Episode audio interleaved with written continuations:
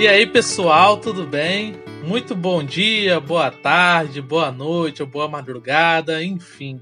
Seja o horário que você estiver ouvindo, saiba que Deus é bom e o diabo não presta. Bom, pessoal, estamos aqui muito felizes de iniciar mais uma aula da IBD. Hoje a nossa aula se encontra no texto de Tiago, capítulo 5, do versículo 1 ao versículo 6. Estamos dando continuidade aí nas nossas exposições. E juntamente comigo hoje está o professor Ricardo. Boa tarde, boa noite, bom dia, todos os horários aí que o Gustavo falou. Vamos estar tá aí continuando nosso estudo e que a gente possa estar aprendendo cada vez mais. É isso aí. Bem, pessoal, vamos iniciar orando ao nosso Deus para que ele esteja nos conduzindo. Eu vou estar fazendo essa oração, então curve sua cabeça e vamos agora estar com os corações dispostos para ouvir a Deus. Senhor meu Deus, Senhor Pai, Senhor Jesus, muito obrigado, Senhor meu Deus, por mais um dia de vida que o Senhor nos tem dado. Pai querido amado, te louvamos, Senhor meu Deus, por mais uma oportunidade que o Senhor nos dá de ouvir a tua palavra, estudar a tua palavra, Senhor meu Deus. Mais uma oportunidade, Senhor meu Deus, que temos de crescer cada vez mais em conhecimento, crescer cada vez mais e cada vez mais dar fundamento, Senhor meu Deus, à nossa fé. Pai amado, te louvamos, Senhor Jesus, porque o Senhor é um Deus que, Pai, nos sustenta todo dia.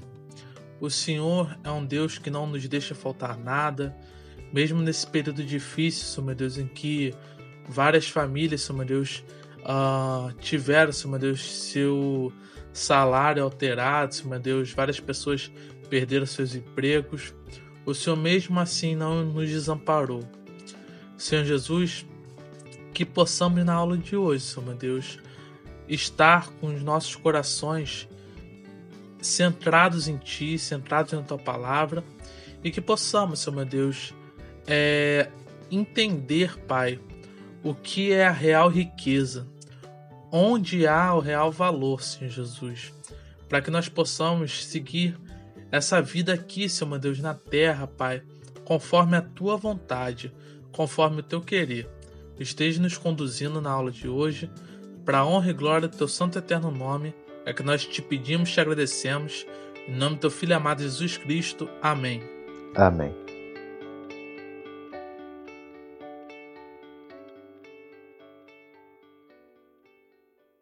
Bem, pessoal, para começar a aula de hoje, eu queria lembrar um fenômeno que tem acontecido atualmente. Não sei se vocês têm costume de assistir vídeos no YouTube, né? A maioria de nós tem.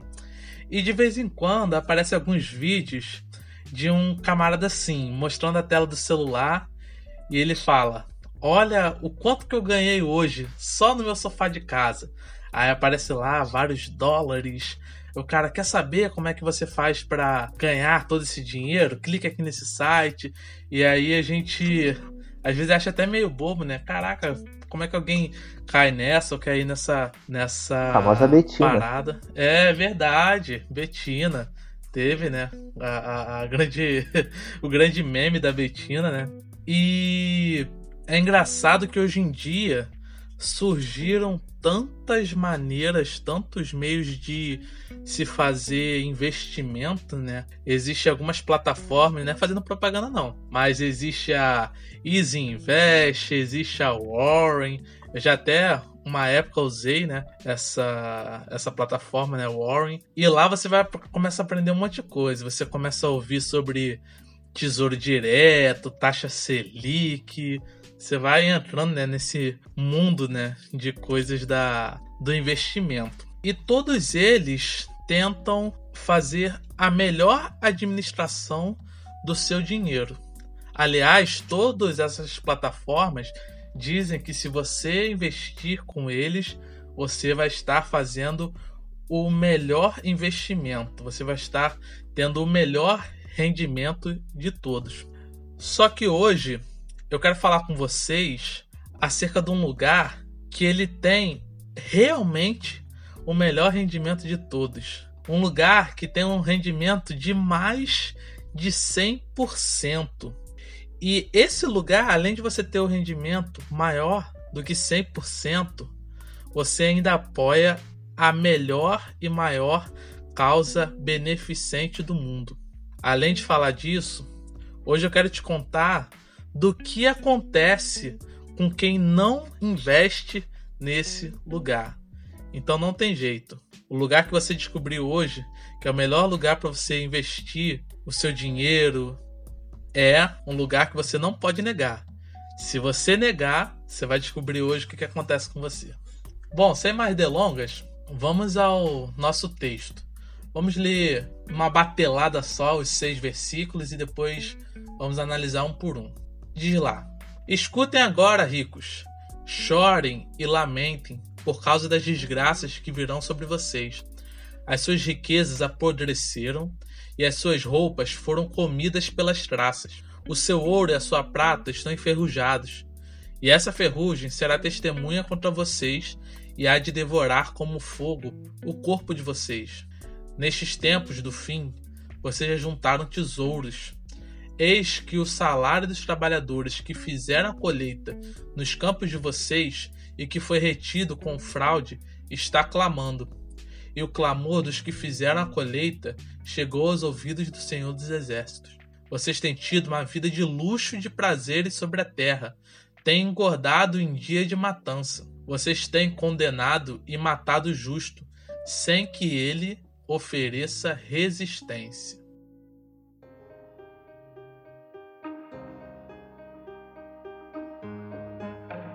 Vamos começar, obviamente, olhando o versículo 1. Escutem agora, ricos, chorem e lamentem por causa das desgraças que virão sobre vocês. Bom, primeiro, é difícil afirmar aqui logo nesse início se esses ricos a quem Tiago está se referindo são de fato cristãos. Entre os comentaristas existe uh, uma discussão acerca de serem ou não. E qual é a primeira dificuldade? A primeira dificuldade é que se a gente afirmar que esses ricos não são cristãos, então o Tiago estaria falando ao vento, né? Uh, mas na verdade, o resumo de tudo é o seguinte: sendo ou não cristãos, essa aqui é uma advertência extremamente necessária. Porque se forem cristãos, eles precisam rever essa questão das riquezas deles, né? Desses cristãos ricos. Eles precisam rever a disposição do coração deles acerca dessa riqueza. E se não for para cristão, se for apenas Tiago se referindo a ricos do mundo, então esse texto tem um sentido mais de ser um exemplo para os irmãos humildes, um exemplo para os irmãos que não eram ricos, tá bom? Então você tem esse pequeno panorama na sua mente. Tiago está usando aqui nesse versículo, nesse texto, né, uma linguagem profética sobre o que esses ricos hão de sofrer no dia final utilizando termos parecidos com o texto de Lucas 13, 28. Lá diz assim: Haverá choro e ranger de dentes, pois verão Abraão, Isaac, Jacó e todos os profetas no reino de Deus, mas vocês serão lançados fora. Bom, primeiro a gente tem que ressaltar uma coisa. É importante a gente entender que a riqueza não é condenada na Bíblia ter lucros, ter o dinheiro do seu trabalho, não é condenado. Mas existem perigos na riqueza para o rico. E outra coisa também que precisa ser ressaltada é que quando usa essa linguagem do choro e lamento, ela é uma linguagem mais de sofrimento e não exatamente de arrependimento alguém que está num sofrimento, e a gente vai ver aqui que esse sofrimento trata acerca do juízo final. Essa pessoa que há de sofrer esse juízo por causa desses males que a riqueza traz, ela vai chorar e lamentar. Ela vai ter aquele choro amargo, não de exatamente de arrependimento, mas de dor, aquele choro angustiante, tá bom? Então, essa informação que o versículo um nos passa. Ele chama a atenção desses ricos e fala que eles vão chorar e lamentar pelas desgraças que vão vir certamente sobre a vida deles. Seguindo aí para o versículo 2, ele diz: As suas riquezas apodreceram e as suas roupas foram comidas pelas traças. Aqui ele começa já falando do quanto que é fútil a riqueza. Tem uma frase que eu gosto muito, que ela diz: "É tão pobre que tudo que elas têm é dinheiro". Esses ricos que estão sendo aqui citados são pessoas que elas são realmente mesquinhas. Elas juntaram tanto as riquezas dela, juntaram, juntaram, juntaram, juntaram, juntaram, que essas riquezas apodreceram. E as roupas foram comidas pelas traças. Tem uma observação muito interessante do reverendo Ronaldo Cadena, que ele falou assim, quando ele estava expondo esse texto: Pastor, mas a, a roupa do pobre também não se consome? A roupa do pobre ela não estraga? Sim, a roupa do pobre ela vai se desgastando, né? Vai ficando mais gasta. Porém, a roupa que é comida pela traça é a roupa que fica dentro do armário, dentro do guarda-roupa. Essa roupa vem uma mosca lá, pousa, aí põe ovos, daqui a pouco começam a fazer, né, essas traças e essas traças consomem essas roupas que ficam guardadas, ficam guardadas por muito tempo. Então, ele está tratando de modo geral desse rico que é tão pão duro mesmo, né? Esse rico que é tão pão duro, que é tão avarento, que ele guarda as suas riquezas e essas riquezas apodrecem e faz um montante tão grande das suas coisas, né? Bom, existe uma coisa que a gente tem que observar que assim, você pode dizer, ah, beleza, Gustavo, você tá falando isso aí das riquezas e tudo mais. Só que, pô, Gustavo, eu, eu, eu, pô, sou morador na Zona Oeste, pô. Como é que isso aí vai ter aplicação na minha vida? Como é que eu vou entender isso? Bom, se a gente parar pra pensar um pouquinho, a maioria de nós já teve algum momento em que a gente gastou dinheiro com alguma bobeira. Isso aí é uma coisa certa. E uma das maiores bobeiras que a gente constantemente gastava dinheiro era cadernos de escola, mas não qualquer caderno. Era aquele caderno que tinha a folha das figurinhas, certo? Você queria sempre aquele caderno Caralho. com as melhores figurinhas, com as melhores coisas. E você fazia questão de ter aquilo. E você não deixava que ninguém encostasse, que ninguém mexesse naquilo Alguém ali. pegar a minha figurinha, nunca dá a figurinha pros outros. Nunca, não. pois é. E você pode reparar, pelo menos na maioria dos casos, em que nós fizemos de tudo para que ninguém encostasse, de tudo para preservar aquilo ali. E no final das contas, a gente não usou aquelas figurinhas. Se trocou foi uma ou outra, principalmente as maiores, a gente deixava sempre no nosso caderno. E várias vezes eu me deparo com várias figurinhas que eu não usei. Então, eu posso dizer, inventando um ditado, né? Que de avarento todos temos um pouco, né? Então, não precisamos ser ricos para que a avareza que comece em nós, né? Então, isso é algo que a gente sempre tem que estar tá olhando acerca da disposição do nosso coração, porque os males da riqueza podem atingir o nosso coração antes mesmo de sermos ricos, ou mesmo nunca chegando a ser ricos. Os males da riqueza podem afetar o nosso coração. E o importante, desde já lendo esse trecho, e a gente vai seguir vendo de outros materiais que ele fala que se decompõem, o importante é a gente sempre pensar no seguinte: a gente é, é chamado, convocado a confiar não na provisão, mas no Deus da provisão. Seguindo para o versículo 3: O seu ouro e a sua prata estão enferrujados e essa ferrugem será testemunha contra vocês e há de devorar como fogo o corpo de vocês. Nestes tempos do fim, vocês ajuntaram tesouros. Deixa eu te dar uma mini mini aula de física em uma frase só.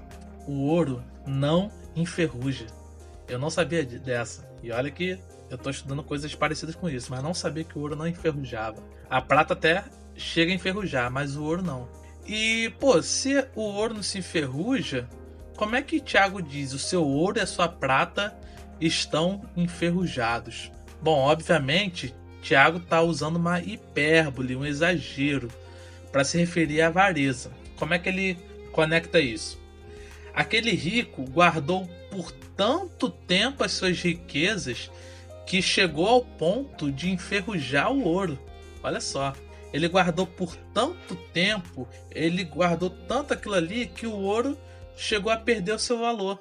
A prata chegou a perder o seu valor do tanto que ele foi avarento, do quanto que ele guardou, do quanto que ele criou raízes com aquilo que ele estava guardando, né? E o versículo fala que essa ferrugem será testemunha contra vocês e há de devorar como fogo o corpo de vocês. Essa imagem da ferrugem testemunhando contra a gente é fácil de entender. Vamos lá. A nossa igreja, a PIB em Santa Cruz, ela tem um bazar. Geralmente esse bazar é coordenado pelos embaixadores do rei, que fazem um trabalho muito bom lá. E várias vezes me pediam, né, para contribuir lá, né, contribuir com alguma roupa. E muitas vezes eu falava assim, poxa, eu acho que eu não tenho roupa para para contribuir, acho que não tenho roupa para é, doar pro bazar. Quando eu olhar meu guarda-roupa, eu ia tentar separar algumas roupas, né? Aí eu falava assim: ah, essa aqui tem uma manchinha, beleza. Essa aqui, essa aqui vai, essa aqui não vai, essa aqui.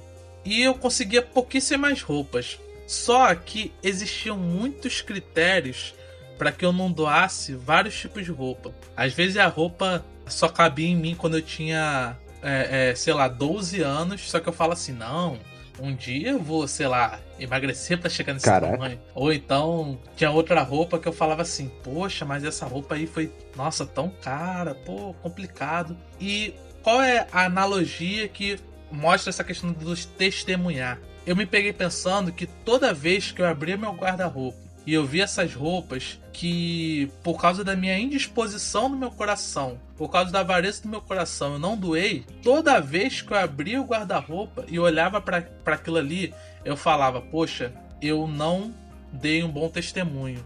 Eu não me desprendi disso. Eu mantive isso no meu guarda-roupa para minha própria mesquinharia. Então, aquela roupa, ela dá testemunho, ela é uma prova da minha avareza. Ela é uma prova dessa coisa errada que eu fiz. Entenderam a analogia? Então, quando fala que essa ferrugem será testemunha contra vocês, ela vai mostrar que vocês podiam fazer o bem e não o fizeram. Lembra o final do último versículo da lição passada? Vocês tinham a oportunidade de fazer o bem, sabiam fazer o bem e não fizeram. E isso é pecado.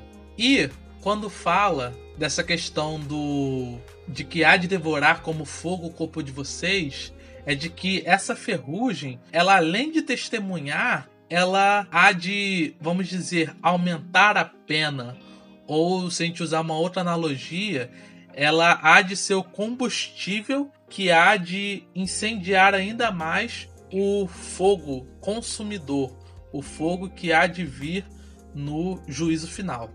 E aí no finalzinho do versículo, ele diz lá: Nestes tempos do, do fim, vocês ajuntaram tesouros. Bom, com relação a esse tempo do fim, para o cristão, a gente sempre está nos, no fim dos tempos. Qualquer coisa você dá uma conferida lá, o que, que diz em 1 João 2,18. Pra gente, a gente sempre tem, vamos dizer, pequenas demonstrações de que a gente está no fim dos tempos, né? O cristão ele sempre está alerta, ele sempre está atento a todos esses sinais que vêm ocorrendo desde que nosso Senhor Jesus subiu aos céus. É muito importante a gente falar isso, porque eu sinto que sempre que acontece alguma coisa, no decorrer da história humana mesmo, pós surgimento do cristianismo, os crentes, sempre que acontece alguma coisa no mundo, as pessoas, caraca, é sinal de que Jesus está voltando. Mesmo na época que a gente está, que a gente está numa situação é, onde um monte de coisa tensa está acontecendo no mundo, tem gente que fala, caraca, isso é sinal de que Jesus está voltando. A gente está no fim dos tempos. É, são as últimas coisas. E eu até estava conversando com o Gustavo antes da gente começar a gravar a aula. Desde que Cristo veio, as últimas coisas começaram. Então a gente não tem que esperar, olhar ao nosso redor e falar: caraca, agora que isso está acontecendo, realmente eu tenho que levar o cristianismo a sério. Não. Se você tem esse pensamento, não sei que tipo de cristão você é, muito bem. Porque você, no momento em que você conheceu uma palavra que te salvou, você já tem que estar tá levando essa palavra a sério. Então, é isso daí. Exatamente. E aqui, quando a gente está vendo esse termo do tempos do fim, a gente vê que Tiago estava escrevendo isso poucas décadas depois de, Jesus Cristo, né?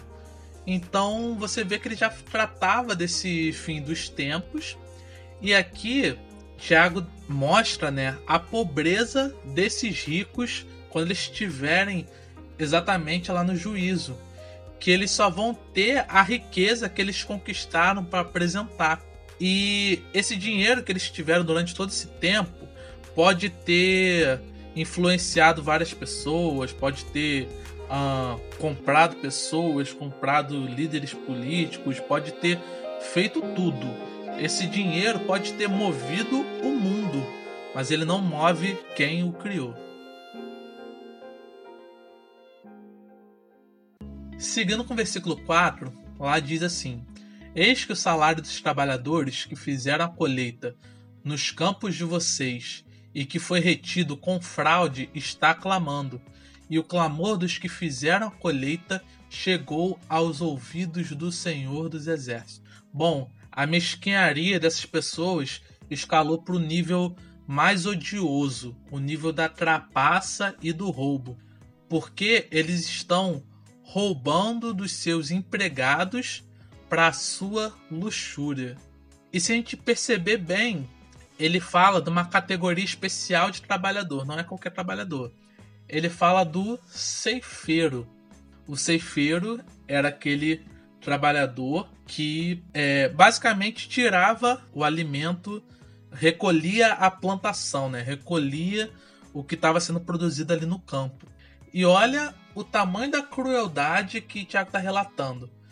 Porque esse rico, ele rouba a comida de quem justamente acolhe ele rouba a condição de comer de justamente quem está colhendo a comida. Então, olha o nível, a escalada que chegou a avareza desse rico, né? Lá no livro de Provérbios, no capítulo 24, os versículos 14 ao 15, já falava um pouco sobre a lei acerca da questão dos salários, né? E de como Deus vê esse ato horrível, né? Do roubo. Lá diz o seguinte: Nunca se aproveitem de trabalhadores pobres e necessitados, sejam irmãos israelitas ou estrangeiros que vivem em suas cidades. Paguem o salário deles todos os dias, antes do pôr do sol, pois eles são pobres e contam com isso para viver. Do contrário, quando clamarem contra vocês ao Senhor, vocês serão culpados de pecado diante dele. Portanto, por mais que esses ricos pensem que vão ficar impunes, estes que cometem essas coisas devem saber que Deus ouve o clamor desses justos e ele há de vir, como diz esse versículo, como o Senhor dos exércitos, como se fosse a imagem de Deus como um grande comandante de guerra que há de vir e cumprir a sua justiça. Para Deus não existe impunidade, pois aquele que vinga o sangue derramado não se esquece dos aflitos, ele não ignora o seu clamor, conforme está escrito lá em Salmos 9, 12. Então, o clamor desses trabalhadores que merecem o seu salário chega sempre aos ouvidos do Senhor. E o que é importante ver aqui e que a gente vai falar um pouquinho melhor para frente. A gente vê o mundo realmente com tantas injustiças. A gente vê o mundo com várias situações complicadas. Porém, a primeira coisa que a gente tem que entender é o seguinte: nós não somos merecedores de nada da parte de Deus. Não somos merecedores. Não podemos fazer nada para merecer algo de Deus.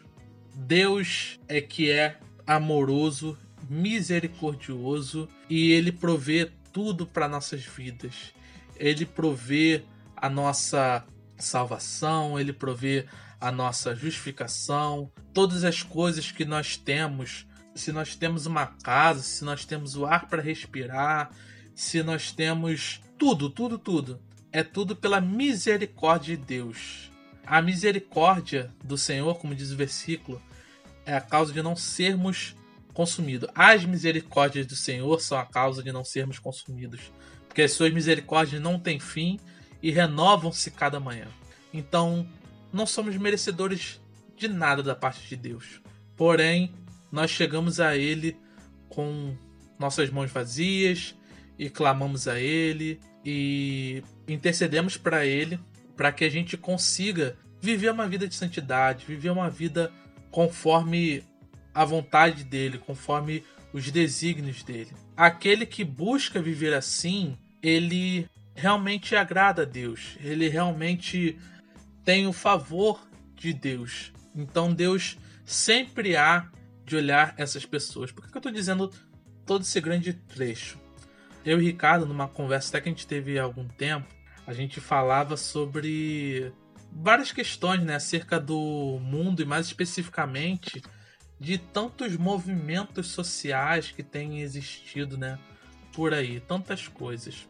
E a gente comentava que existem tantas coisas, existem tantos movimentos sociais, mas no fundo, no fundo, a gente tem esquecido da real solução para esse mundo. A gente tem esquecido da solução verdadeira, a solução de fato desse mundo. E realmente a gente vê cada vez mais que esse mundo carece da mensagem do evangelho, que esse mundo se clama por isso. Então, a gente realmente tem visto injustiças. Esse versículo, né? Esses versículos falam de uma dessas injustiças que acontece. Mas a gente vai ver realmente o que há de trazer a solução a este mundo. Bom, voltando aos trilhos, vamos para o versículo 5. Lá diz assim: Vocês têm tido uma vida de luxo e de prazeres sobre a terra. Têm engordado em dia de matança. Bom, eu quero falar com vocês agora e, surpreendentemente, eu não estou fugindo do assunto. Mas você já deve ter visto o filme A Fuga das Galinhas, né? Um grande clássico.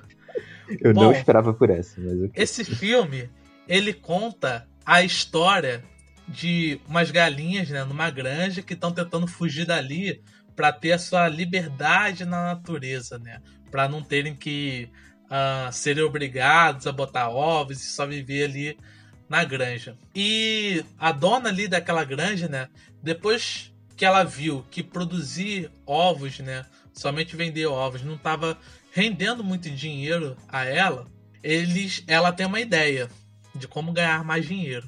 A partir daquele momento que ela tem essa ideia, as galinhas começam a receber ração em dobro. E as galinhas ele começam a se esbaldar naquela comida. O que as galinhas não sabiam é que a grande ideia desses granjeiros era fazer tortas de frango.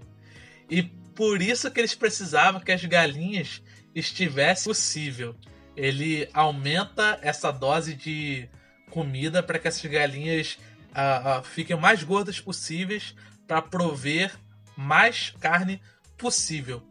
E é exatamente essa analogia que Tiago está fazendo nesse versículo. Essa vida luxos e prazeres é simplesmente viver desregradamente.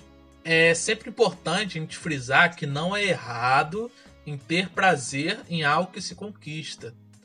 Aqui está sendo condenado o prazer sem limites, ou seja, sua vida voltada para as suas regalias e uma vida sem adorar a Deus e sem glorificá-lo pelo que ele provê. Lembra daquela questão de que você tem que confiar não na provisão, mas no Deus da provisão?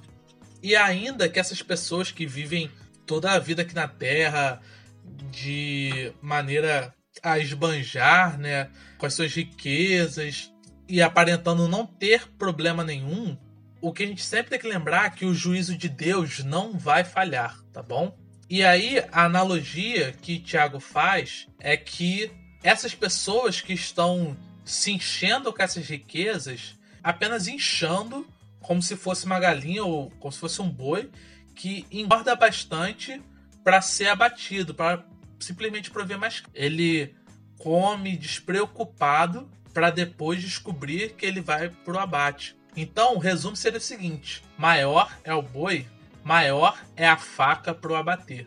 Então, esses ricos que crescem tanto em suas riquezas e vivem desregradamente por seus prazeres, eles hão de ter o juízo à medida cada vez mais dessa disposição ruim do coração deles.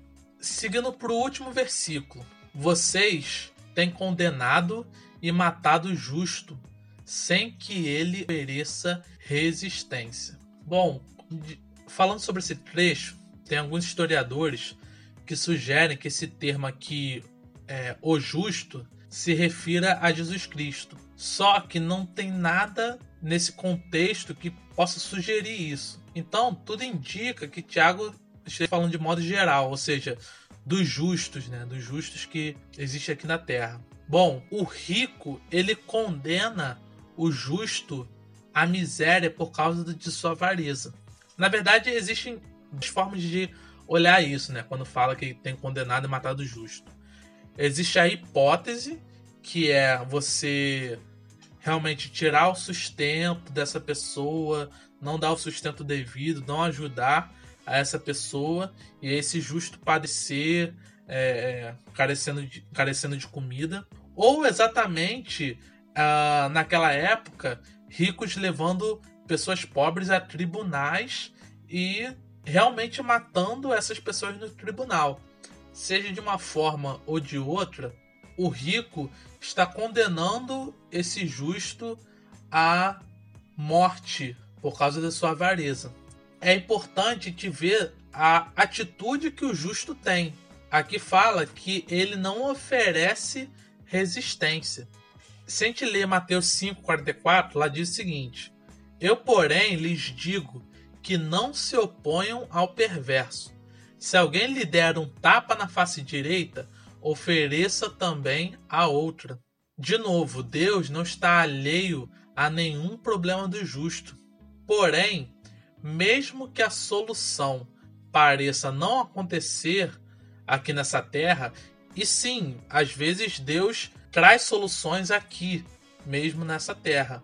Mas mesmo que pareça que não aconteceu a justiça aqui, a gente pode ter certeza que a justiça de Deus há de ser cumprida. Podemos confiar na justiça de Deus.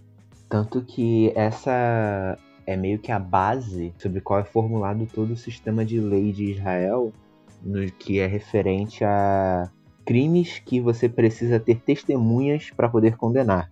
Por que, que é tão importante isso? Porque a lei de Israel, o sistema legal, ele é baseado em o inocente não pode sofrer pelo que ele não fez. Ah, mas aí existe o risco de alguém que fez um crime sair pune. Não, por quê? Porque o que está embaixo da lei, o que pressupõe toda a lei, é que existe um Deus que vai julgar aqueles que são culpados. Então, por isso que é muito importante a gente ter essa noção de que no final todas as coisas serão feitas justas por meio de Deus.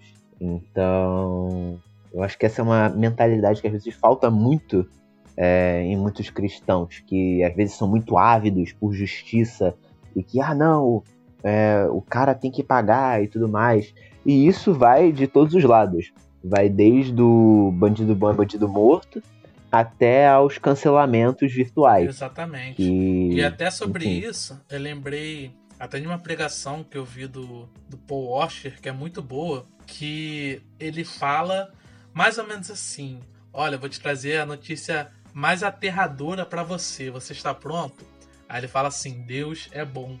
E aí, a gente, hoje em dia, talvez essa frase é a mais replicada, né? Até muito por pessoas não crentes, né? Mas Deus é bom é a coisa que mais deveria nos dar medo em certo sentido. Por quê? Porque se Deus é bom e perfeitamente bom, e bom de maneira santa, sem falha, então qualquer mínimo desvio, qualquer mínima falha o ofende a ele de maneira gigantesca. Então, Deus não está alheio aos problemas que acontecem aqui nessa terra.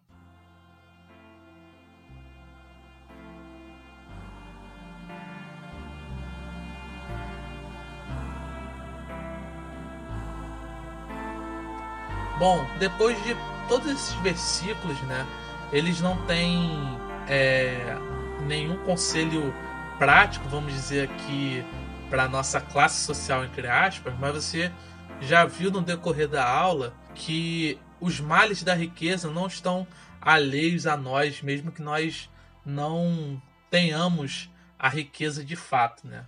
Porém, a gente tem que lembrar até de que para algumas pessoas, né, às vezes a gente é rico, às vezes a gente nem para pensar nisso, né? Existem pessoas que a gente fala assim, nossa, eu sou tão pobre, não tenho o iPhone blá blá blá. Tem gente que fala assim, pô, eu não tenho nem celular, meu celular é qualquer um. Para muitas pessoas a gente é rico, né? De certa forma. Mas de maneira geral, eu queria é, aplicar né, algumas coisas para que a gente esteja sabendo direito qual que forma a gente deve agir com o nosso dinheiro, com as nossas riquezas. Antes de você fazer essa aplicação, eu me lembrei de algo que eu havia pesquisado para uma aula anterior, que é sobre justamente essa questão de que às vezes a gente pensa, pô, eu não sou rico, tudo mais, eu não tenho tal coisa. Aí eu fui pesquisar, cara, se você tem sistema de esgoto, você já tá na metade mais rica do Brasil. E eu acho que às vezes a gente não consegue entender muito isso. Que tipo, cara, você ter um lugar para deitar a cabeça de noite, você saber que amanhã você vai ter comida, você ter uma roupa para vestir um dia e outra roupa para vestir no outro, você já tá melhor do que tanta gente. E é aquilo. Eu acho que a gente precisa sempre entender que às vezes a gente vai sair da nossa zona de conforto. Mesmo que você tenha que, uh, sei lá, não comer a pizza esse mês, às vezes é legal você ajudar uma pessoa a almoçar. Às vezes é legal você ajudar uma pessoa a ter uma roupa diferente. Pra... Enfim. Exatamente. Então, concluindo até isso que o Ricardo falou, vamos lá ler 1 Timóteo 6, do 17 ao 19. Ensine aos ricos deste mundo que não se orgulhem nem confiem em seu dinheiro, que é incerto sua confiança deve estar em Deus, que provê ricamente tudo que necessitamos para nossa satisfação. Diga-lhes que usem seu dinheiro para fazer o bem. Devem ser ricos em boas obras e generosos com os necessitados, sempre prontos a repartir. Desse modo, acumularão tesouros para si como um alicerce firme para o futuro, a fim de experimentarem a verdadeira vida. Então, que a gente acumule, né, realmente tesouros onde a ferrugem não consome. Bom, então quero finalizar com oito pensamentos acerca do que a gente estudou hoje. Primeiramente, aquele que vive para as suas riquezas já está condenado. A pessoa que vive desregradamente pelos seus prazeres a condenação dela já é certa. Outra coisa é: a riqueza do avarento pode ser guardada quanto tempo for. Ela só tem efeito aqui na vida terrena, onde os nossos dias são como pó e, como diz uma citação, né? Caixão não tem gaveta. Terceira conclusão: aquele que teve a oportunidade de fazer o bem e não fez, nisso está pecando e isso só há de servir para alimentar o fogo que o vai consumir. Existem justos sendo mal pagos por todo o mundo, e Deus ouve o clamor deles. Será que nós estamos ouvindo também? Deus não vê esses problemas passivamente. Ele é o Senhor dos exércitos. Ele prepara o galardão para os injustiçados e a espada afiada para os avarentos. Sexta observação: seja qual for o tamanho do ataque, a vingança nunca deve ser a nossa atitude. Nossa postura deve ser de ação quando há como agir, e de paciência e perseverança quando não há o que fazer. Sétima, devemos fazer o bem sem esperar nada em troca. O servo fiel a Deus ajunta tesouros no céu, onde a ferrugem não consome. E oitavo e último, você realmente crê na vida eterna? Você realmente entende que você é um peregrino aqui na terra? Que você é pertencente da pátria celestial? Então, que nessa aula de hoje, que nós possamos estar atentos onde estamos depositando as coisas que Deus nos provê aqui nessa terra. Que possamos fazer o melhor investimento das nossas vidas, que possamos investir tudo na pátria celestial. E espero realmente que você esteja depositando os seus tesouros lá, que você esteja fazendo tudo para ajudar seus irmãos, fazendo tudo para auxiliar o necessitado, um dando a mão para o outro, um dando suporte ao outro, para que a gente aguarde o glorioso dia em que a gente há de descansar eternamente nos braços do nosso Senhor Jesus Cristo, que a gente há de desfrutar dos prazeres, dos milhares de prazeres ao seu lado, e que será o dia também que há de finalizar a justiça de Deus, que será também o dia, o pior dia da vida daqueles que viveram uma vida sem Deus. Agora eu vou estar tá pedindo para o professor Ricardo estar tá finalizando essa aula de hoje com uma oração. Muito bem. Oremos.